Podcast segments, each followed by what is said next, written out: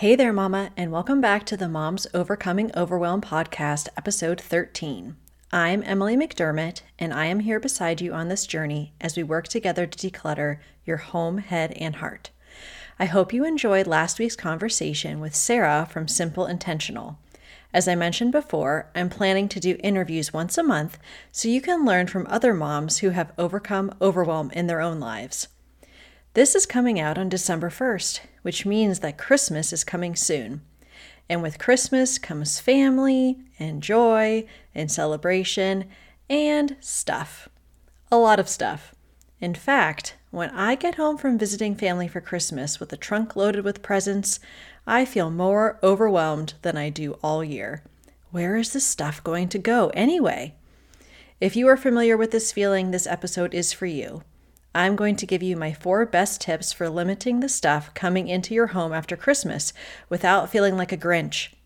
And even if you don't celebrate Christmas, these tips will apply to birthdays and any other gift giving holiday that you celebrate. We want Christmas to be focused on giving and joy, not about feeling like we are drowning in stuff going into the new year. So, what do you say? Grab that notebook and pen, and let's dive into today's episode. Hey there, Mama. Are you tired of all the stuff crowding your home, calendar, and mind? Do you wish you could say goodbye to the endless to do list running around in your head? Want to declutter but don't know where to start? You're in the right place. Welcome to Mom's Overcoming Overwhelm, where you will find proven and practical solutions to declutter your home, head, and heart. Hi, I'm Emily, a wife, boy mom, and simplicity seeker. I struggled to get pregnant and felt overwhelmed until I discovered decluttering could create the physical and emotional space I needed to become a mom. Now, two kids later, I've transformed my life and motherhood by developing simple systems around decluttering, capsule wardrobes, kid stuff, cleaning and tidying, meal planning, time management, and more, and I can't wait to share them with you. If you're ready to reclaim the time and energy you crave, be present with your kids, and finally enjoy the life and motherhood you so deserve, let's kick overwhelm to the curb, shall we?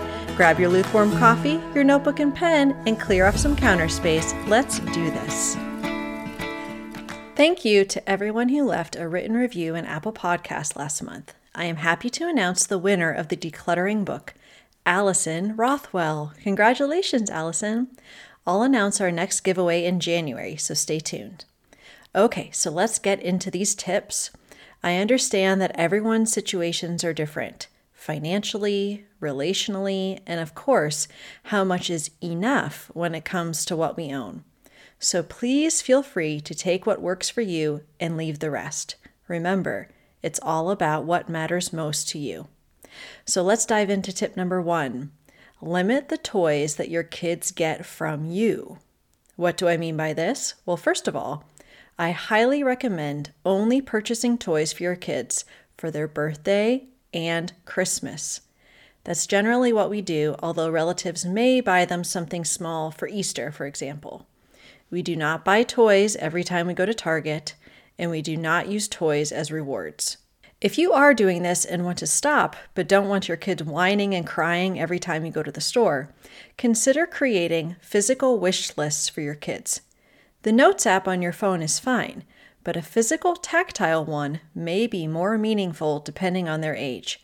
Anytime you are out and they see something they want to get, tell them you'll put it on the list and then do it in front of them. Yes, it takes a few extra minutes, but they see that you care and are taking them seriously. We will get to what to do with these lists soon.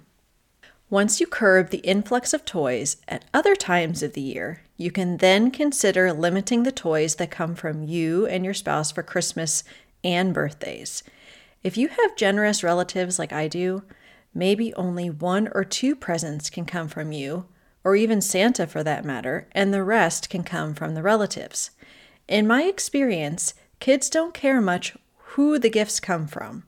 So, why do we feel like a certain number have to come from us or even from Santa? One side note about gifts coming from you this can apply to gifts exchanged between adults as well. In my experience, adults get what they want when they want it. Thanks, Amazon. So it's very rare that they can even think of something that they want or need when Christmas rolls around. The adults in my family stopped exchanging gifts a while ago because it seemed like more like a chore and obligation rather than a joyful exchange. Bring it up to some of your family members and see what they say. You may be surprised when they are relieved. Or if you're not willing to give up gift exchanges quite yet, do a white elephant exchange or just do an experience like going to the movies or a nice meal all together. Okay, back to our tips about toys. Tip number two is to observe how your kids are playing throughout the year and focus on open ended toys that spark imagination. You know what your kids play with the most and can probably figure out why. Toys that encourage building, creativity, and imagination are always the ones they gravitate towards, not the toy that does one thing when you press a button. The toys that my boys love the most are Legos, Magna-Tiles, train tracks, Hot Wheels, and road mats that we make out of cardboard. Keep in mind what they play with and how they play, because this will help you select gifts that won't end up as clutter. That brings us to tip number three make a list far in advance with input from kids if age appropriate, and make sure to include some experience gifts. So, following tips number one and two, you will have a list from your kids and you'll have a good understanding through observation how they actually play with their toys. So, review the list with them, if age appropriate, and talk to them about their choices before the list went out to my relatives, I asked my boys some questions like Is this similar to what you already have? Does it only do one thing and that's it? Where will we keep it? And for you to consider is this a popular character that they may not like in a year's time? My boys asked for a three foot Batman cave once, even though they very rarely, if ever, paid attention to Batman. But I put it on their list anyway, and when they got it, they barely touched it because they said it was boring.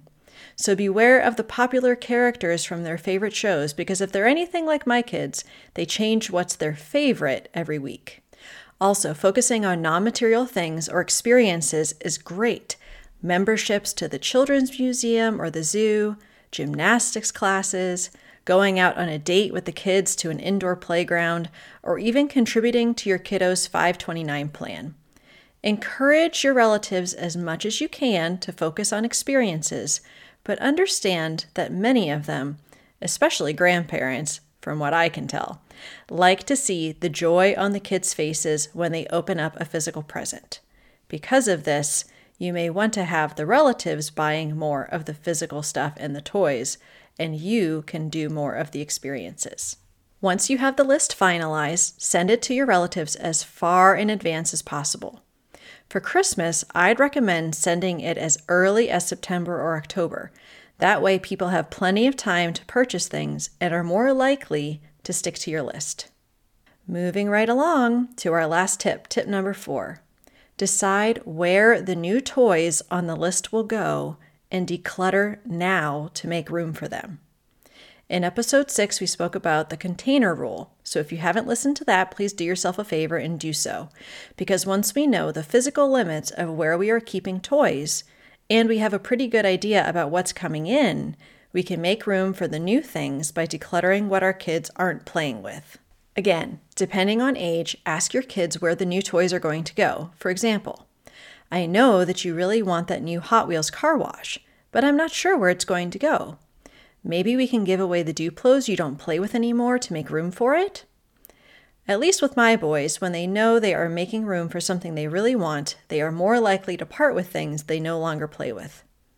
Also, this is a perfect time to donate, especially to your local Buy Nothing group, or to sell on Facebook Marketplace, because not only are people looking for Christmas gifts, but many people are hosting for the holidays and would like some toys for the visiting kids to play with. Because you don't know exactly what your kids will get, and there's always that wild card gift that you weren't anticipating, leave some extra space if possible. Making room now will help you not feel overwhelmed by everything coming in when Christmas is over. So, to recap, you can limit Christmas gifts this year without feeling like a Grinch. Setting expectations early is key, as well as making sure that you aren't contributing to the excess. Tip number one is to limit what you are buying your kids other times of the year as well as what comes from you and or Santa for Christmas. Tip number 2, observe how your kids play so the toys you do pick spark imagination and creativity. Tip number 3, after you've created a list with your kids, if age appropriate, and have made sure that the things on the list make sense given what they already have and what they actually play with, share the list, including experience gifts, with your family as soon as possible. And tip number four use the container rule to declutter toys now before the new ones come in. I hope this helps you feel more joyful and less stressed about the holiday season. Remember, you can always find additional support in my decluttering Facebook group. Just go to tinyurl.com forward slash moms overcoming overwhelm. Next week, we'll be talking about how to deal with family guilt and pressure to hold on to things we don't want or need. I'll see you next week. Bye for now. If you like today's podcast, here's what you can do. Just take 30 seconds to leave me a review. I know you're a busy mama, you're overwhelmed, in fact, but 30 seconds of your day makes such an impact. I'll be blessed by your words, they'll definitely make my day. And who knows, you might be entered for this month's giveaway. In Apple Podcasts, scroll down to write a review. Thanks so much for your time. I'm so grateful for you.